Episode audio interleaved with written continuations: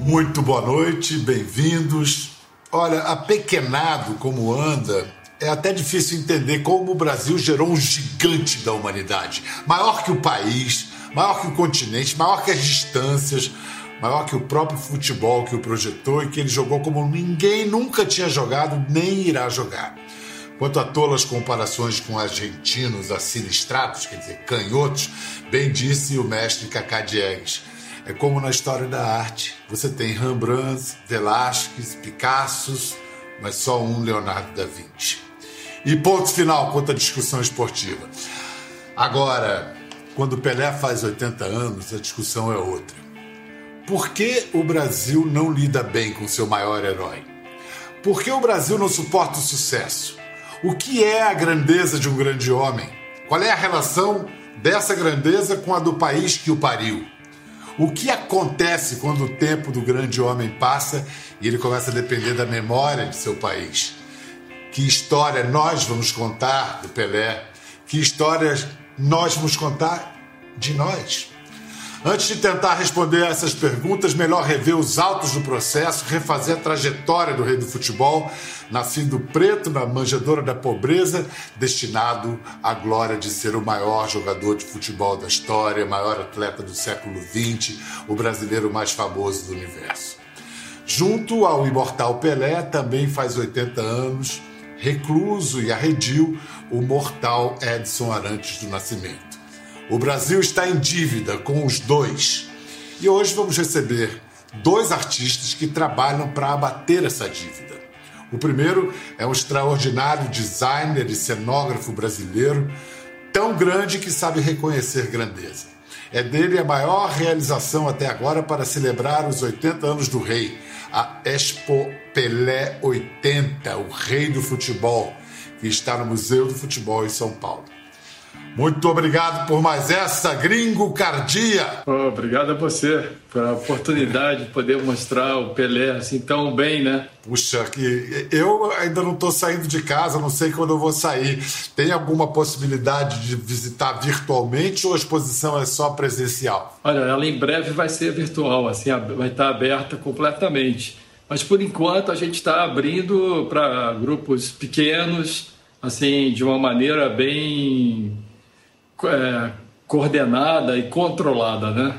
Que na verdade é um grande nome que a gente tem que resgatar a história para mostrar para essa geração nova quem é esse super-herói, né? Eu acho que na verdade, primeiro o Brasil tem que reconhecer um herói vivo, porque as pessoas adoram reconhecer herói morto, entendeu? A gente tem o maior herói brasileiro, super-herói da gente está vivo, entendeu? Isso é uma coisa para celebrar. Quando criança, o que, que o Pelé representou para você? Primeiro, quando eu era criança, eu adorava álbum de figurinha. Era a figurinha mais difícil, era do Pelé, entendeu? Era eu mais fiz difícil. esse álbum também. Gente, eu comprava milhares de pacotinhos e nunca vinha o Pelé, entendeu? Acho que eles faziam poucos, entendeu? Assim, que a gente como criança sempre é, tem a, essa mania de tornar as pessoas bonecos, super-heróis, entendeu? Aquele bonequinho ali atrás de você? Aquele que está ali atrás de você? e aí eu, eu, eu, na verdade, fiz o, o símbolo da exposição. Eu falei, a gente tem que transformar o, o Pelé num ícone pop, que ele já é, entendeu? Então vamos transformar no bonequinho, porque a criançada de hoje, que só ouve Pelé através dos avós, dos pais, ela vai ver nessa exposição que mil jogadas incríveis, vai ver o filme do Aníbal, coisas maravilhosas, incríveis que aquele cara faz, mas aquele cara é aquele bonequinho, que é o Pelé, que é o super-herói que ele não conheceu, mas que ele pode se inspirar. Assim que o visitante entra na exposição, ele assiste a um filme de meia hora e é lindo o filme do gringo. Tudo no Pelé é superlativo, né? Recordes, números de gols, de conquistas, estatísticas, títulos, mas é, é, você não foi por esse lado épico, você foi por uma abordagem lírica. Você acha que é um conto de fadas? Eu acho que é um conto de fadas, sabe? Assim, eu tenho, eu trabalho, eu, eu acredito muito em educação e cultura, que eu acho que isso aí é a única coisa que salva o nosso país. E eu acho que histórias como essa são contos de fadas assim, educativos, porque na verdade você vê quando uma criança vê uma história desse do Pelé e você vê uma criança hoje em 2020 na rua, pobre, você fala, gente, é possível. Você tem um horizonte e você tem que sonhar. Claro que alguns têm sorte, como o Pelé teve sorte, mas ah, o direito de sonhar é uma coisa muito legal e que eu tenho, eu trabalho muito com uma escola que eu tenho já há 20 anos, entendeu? Que são os meninos da periferia aqui do Rio. E eu aprendi com eles muito, porque a gente, na verdade, tem que dar esse retorno, entendeu? E esse retorno para a educação é maravilhoso. E a história do Pelé é uma história mítica, é uma história, assim, entendeu? Simbólica, não só para as crianças, mas para o Brasil, entendeu? Porque é uma coisa, você vê a história da pobreza, entendeu? Sendo a pessoa conseguindo superar toda essa, essa desgraça, né? Que na verdade a gente vive, né? É engraçado que você não conheceu, nem esteve com ele, mas eu, eu presumo que, graças a essa convivência, realizar um trabalho como esse, você deve ter ganhado uma intimidade estranha com o Pelé. Você Não, deve conhecer é, ele intimamente. Né?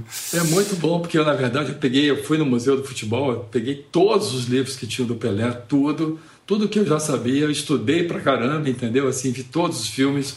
Vi o, o filme do Aníbal, que é um filme maravilhoso para mim, é o filme que mais, melhor conta a história do Pelé, e é genial. E aí, na verdade, eu falei, eu tenho que fazer uma história para emocionar. Eu não posso só. O, o, Aníbal já mostra todos os, os grandes lances que ele fez na vida junto com a história dele, mas eu falei assim, eu tenho que focar na emoção. Porque hoje em dia as pessoas só aprendem através da emoção. Você pode ter tecnologia, você pode ter interatividade, pode ter tudo que você quiser, mas se a pessoa, se a criança não se emociona, ela não se liga. Quando ela se emociona, tem ali um clique que ela fala: aquela história me interessa. Quando a gente aprende pela emoção, a gente retém esse aprendizado, não perde nunca mais. É, é isso. E, não tem, e, não tem decoreba, né? Não tem. É. E aí eu tentei, eu falei: não, eu tenho que pegar os momentos emocionantes dele.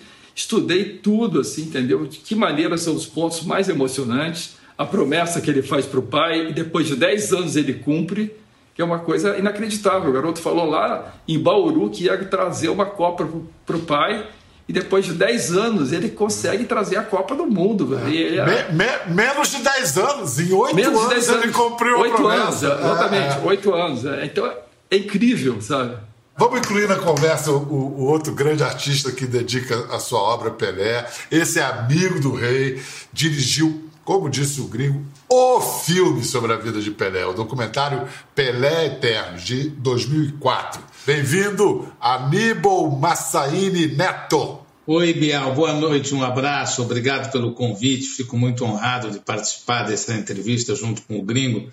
Tenho certeza que também está fazendo um, um trabalho para perpetuar ainda mais a imagem do rei para as novas gerações. Olha, nós estamos muito honrados e felizes com a sua presença.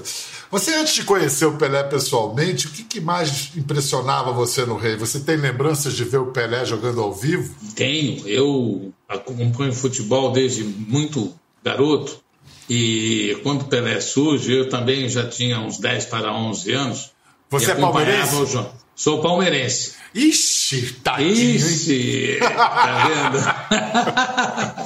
Vi grandes jogos entre Palmeiras e Santos. Mas quais as suas lembranças assim do Pelé Bom, jogando ao vivo? Você Pelé jogando, ah, como né? garoto, um garoto que chegou com 16 anos, você sabe que já no primeiro campeonato paulista que ele disputa, ele já foi artilheiro com 36 gols. Imagine, com 16 para 17 anos. Isso numa sequência de jogos, quer dizer, não eram algumas partidas, eram sim é, todas as partidas praticamente que você viu o Pelé jogar eram recheadas de grandes jogadas e de gols maravilhosos.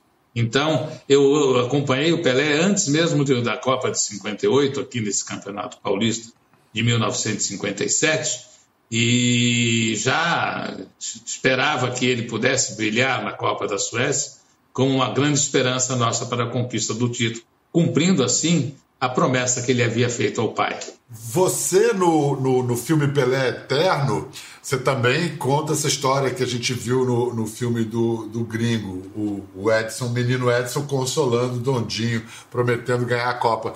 Mas qual é a sua participação nessa história? Bem, é, eu havia visto o Pelé é, em entrevistas, falar que nessa ocasião da Copa de 50 foi a primeira vez que ele viu um adulto chorar, que foi o pai dele.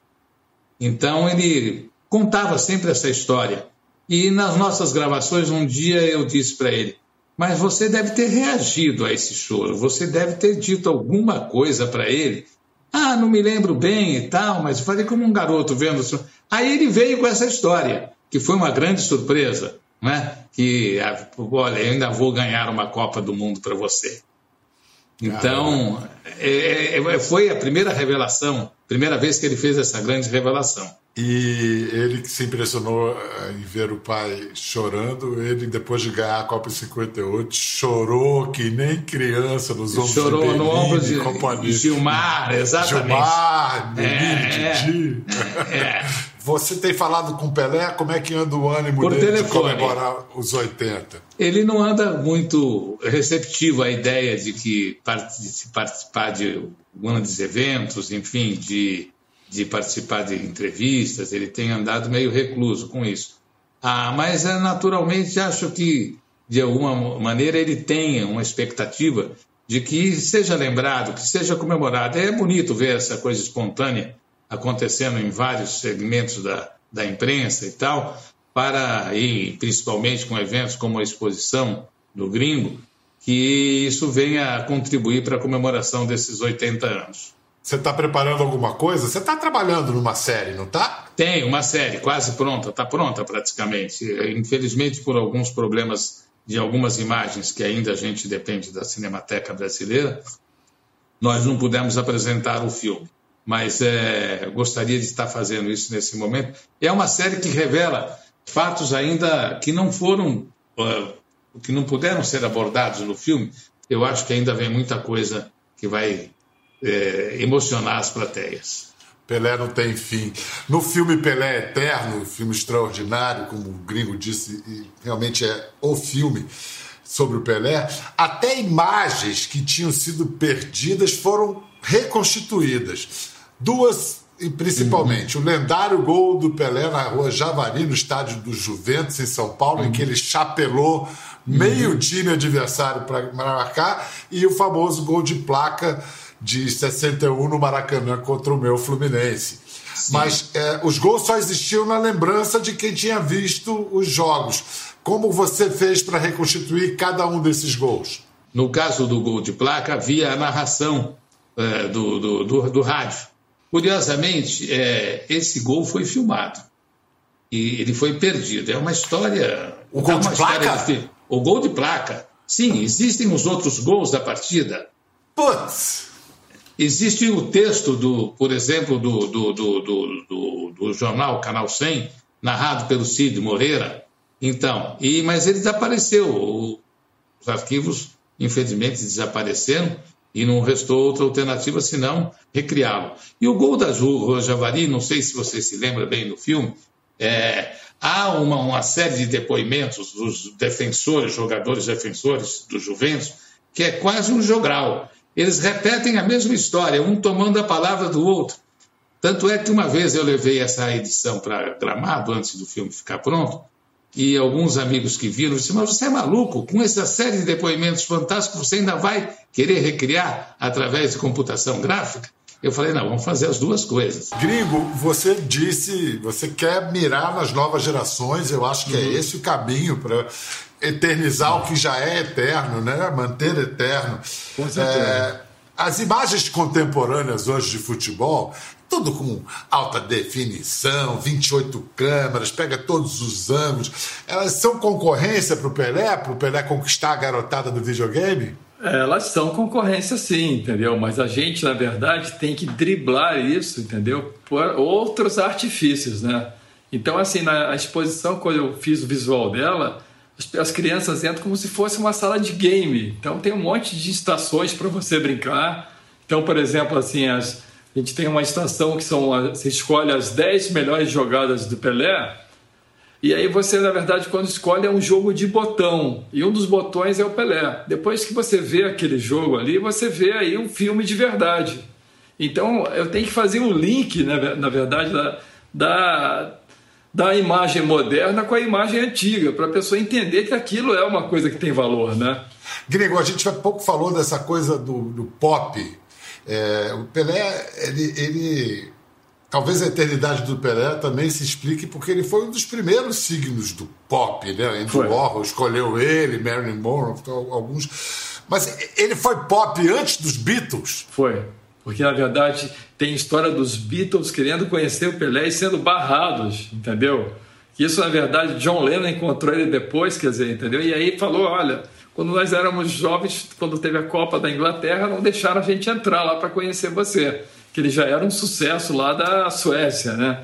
Então, na verdade, tem um pedaço lá que eu mostro exatamente que esse cara, ele conheceu todas as pessoas mais importantes do planeta, entendeu? Bateram cabeça para o Pelé. Todos os presidentes dos Estados Unidos, a rainha da Inglaterra deu o título dele de cavaleiro, entendeu? Da, da, britânico, entendeu? Assim, você vai mostrando Elton John, entendeu? John Lennon, é, Sylvester Stallone, Frank Sinatra, todo mundo, assim, entendeu? Possível do planeta, assim, queria ver Pelé, né? E o que é mais legal, assim, é mostrar essa história que Pelé fez os Estados Unidos, entendeu? Gostarem do futebol. Ele, ele na verdade, foi um, quando ele chegou lá, foi uma comoção, assim, entendeu? Assim que quando ele entrou no Cosmos, tem uma história do Robert Redford que ele, na verdade, parou a filmagem para poder ver o, o jogo de abertura porque foi tão assim importante que você vê depois os três anos que ele fica lá nos Estados Unidos, depois os Estados Unidos tiveram quase em todas as copas do mundo a seleção de futebol dos Estados Unidos teve e a seleção feminina é a grande campeã, é, entendeu? Isso tudo tem um pouco do Pelé lá, entendeu? É. Então é muito legal, isso aí é pop total, né? Não tem como não ser. Aníbal, Oi? De, de, vez em quando vem alguém com essa conversa de ah, mas o Maradona, ah, agora o Messi. O, o rei leva isso a sério? Ele fica incomodado com essa. Porque eu acho uma bobagem essa comparação. É, ele brinca muito que primeiro os argentinos têm que se entender para elegerem o qual foi o maior craque argentino, se de Stefano, se Maradona ou se Messi, para depois comparar com o rei. Toda razão. Olha só, Newton Santos, a enciclopédia do futebol, disse o seguinte: na cabeça de muito jogador não passa nada no momento de fazer uma jogada. Na cabeça de Pelé passa um longa-metragem. Não há comparação possível. Pelé tem o recorde disparado de gols marcados, de copas conquistadas, tinha a mesma habilidade nas duas pernas, cabeceava como poucos. O zagueiro Facchetti, da Itália, vice-campeão em 70, contou sobre aquele primeiro gol da final Subimos juntos, fora do tempo, para cabecear uma bola. Eu era mais alto e tinha mais impulsão. Quando desci ao chão, olhei para cima, perplexo. Pelé ainda estava lá, no alto, cabeceando a bola. Parecia que podia ficar no ar o tempo que quisesse. Pelé tinha força física, o equilíbrio, a visão periférica, a capacidade de invenção de um gênio, era atleta modelo, corpo superdotado, brilhante até jogando de goleiro. Interrompeu guerra civil na África, foi recebido por reis, rainhas. O presidente americano Ronald Reagan assim o recebeu na Casa Branca. Muito prazer, sou o presidente dos Estados Unidos. Você não precisa se apresentar porque Pelé todo mundo sabe quem é. Ai, ai, ai. O Pelé foi, sem dúvida, um dos negros mais poderosos e inspiradores do mundo. E isso naquela fase crucial dos anos 60, na luta por direitos civis nos Estados Unidos, por tabela no planeta. Mesmo assim, ele sempre recebeu críticas de setores do movimento negro. Você esbarrou em questionamentos desse tipo ao montar a exposição, gringo? O que você acha deles? Não, com certeza, entendeu? Assim, é, tem muita gente que fala sobre isso, mas assim, eu tentei na exposição mostrar que a própria condição de ele ser assim um garoto pobre, conseguir pobre negro, conseguir o que ele conseguiu, isso aí na verdade já é uma história inspiradora, entendeu? Tá aí o próprio Mandela para falar isso, entendeu? Então Mandela que é a autoridade máxima, por isso que eu acabei com Mandela para colocar uma pá de cal em cima dessas questões, porque assim nem todo mundo é obrigado a ser militante um problema assim no Brasil é a pessoa ser, ter um sucesso, que a pessoa acha, pô, é um sucesso, por que, que não fez aquilo, por que, que não fez isso, entendeu? Eu acho assim que isso é uma coisa que a gente já vê essa história se repetindo. É essa, é, essa relação do, do Brasil com seus heróis e seus ídolos, com a ideia de sucesso, como Aníbal, como disse o Tom Jobim. Tom Jobim disse: no Brasil, sucesso é ofensa pessoal, né? Com certeza. É, eu vou lembrar aqui um pedido que o Pelé me fez em 1997, numa entrevista na Globo News. Olha, eu procuro respeitar as pessoas, passar as mensagens positivas que Deus me manda, respeitar a Deus e saber que eu não sou eterno, vou morrer como todos os outros vão morrer, porque tem muita gente que esquece, né? Pensa que é, é Eu duvido, hein, que o Pelé vai morrer. Hein? Não, eu acho que o Pelé, a marca Pelé não vai morrer, é imortal, isso não tem dúvida. Mas o Edson vai morrer. Você e tem por, medo da por morte? falar nisso, já que você falou em morte, é. geralmente quando as pessoas morrem, uh, vira boa.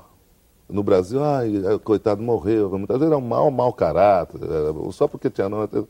Então, eu vou fazer um pedido aqui. Quando o, o Edson morrer, uh, não, não façam festa, não falem que era bonzinho.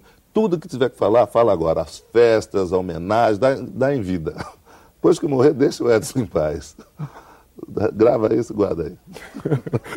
Vamos usar daqui a uns 100 anos, uma coisa assim, se Deus é, A minha família é vida longa, né? Você vê que todo mundo mais de 90. Né?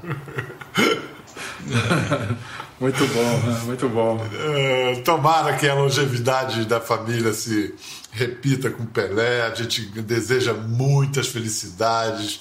Qual seria um bom presente de aniversário para mandar para o rei, hein? Ah, é o, o difícil presenteá-lo com, com, com, coisas físicas. Eu acho que o presente que eu posso dar é desejar a ele um pronto restabelecimento, que ele volte a circular, que ele volte ao convívio com os amigos e com, com a mídia em geral para que ele não, não, não tenha mais essa, essa vontade de, de ficar por um tempo recluso, que, enfim, que ele volte ao nosso convívio que nós queremos ainda desfrutar por muito tempo. Eu queria saber, Aníbal, na sua opinião, ou pelo que você Sim. sabe, por que, que o Pelé não fala mais? Ele, foram os problemas de saúde, a operação no, no, nos quadris, a prótese que ele teve que botar, o fato dele estar caminhando com dificuldade. O que, que foi que parece? A gente acha que ele está triste, ele está abatido, ele não fala com a gente. O que, que, você pode nos contar? Ele realmente anda um pouco arredio ao contato com as pessoas, ele não tem saído de casa. Ele que era um homem primeiro, um atleta exuberante, com todo o vigor físico que ele tinha. Depois, durante toda a sua vida, foi um homem que circulou viajando pelo mundo inteiro, com compromissos em função ainda da, da, da sua imagem, da sua carreira. De repente, fica assim, é, imobilizado, usando uma cadeira de roda com dificuldade para se locomover. Tem a impressão que isso abateu um pouco. Mas isso é uma impressão que eu tenho, é uma impressão e ele pouco falou sobre isso. Nós não tivemos, assim, é, nenhum momento em que ele pudesse ter, desabafar sobre essa condição que ele vive no momento.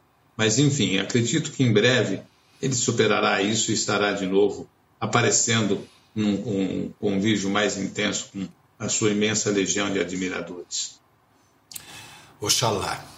Quanto às festas, homenagens da em vida, como disse Pelé para mim em 97, isso a gente está fazendo aqui, vai fazer isso muito e vamos, mesmo porque por mais que a gente faça, a gente nunca vai conseguir retribuir tudo que ele fez por nós, pelo Brasil. Nada, ninguém se compara a Pelé na história desse país. É. Obrigado, Gringo. Alguma coisa para concluir? Pra, eu acho assim que a gente está essa história do Pelé é uma história muito importante para o Brasil nesse momento, que a gente está no momento de renascimento, que a gente precisa se reconstruir como, como nação, entendeu? Como identidade, e a gente vê a história dele, entendeu? Dessa história maravilhosa, entendeu? De oportunidade, de tudo que ele fez, de isso aí, na verdade, é uma história inspiradora e é simbólica para a gente, entendeu? Eu acho que essa exposição veio na hora certa para mostrar, olha, Pelé, Pelé conseguiu e a gente vai conseguir também sair dessa e florescer novamente. É isso. Muito Muito obrigado, Gringo Cardia. Muito obrigado, Aníbal Massaini Neto. Eu já obrigado, falei... Pelé. É, obrigado, Pelé. obrigado, muito, Pelé. Muito obrigado, Pelé. Então, entre tantas citações, vou encerrar com aquela pérola do poeta Carlos Drummond de Andrade. O difícil, o extraordinário não é fazer mil gols como o Pelé, é fazer um gol como o Pelé. Até a próxima. Ficou curioso para ver as imagens do programa? É só entrar na página do Conversa no Globoplay. Tá tudo lá. Até a próxima!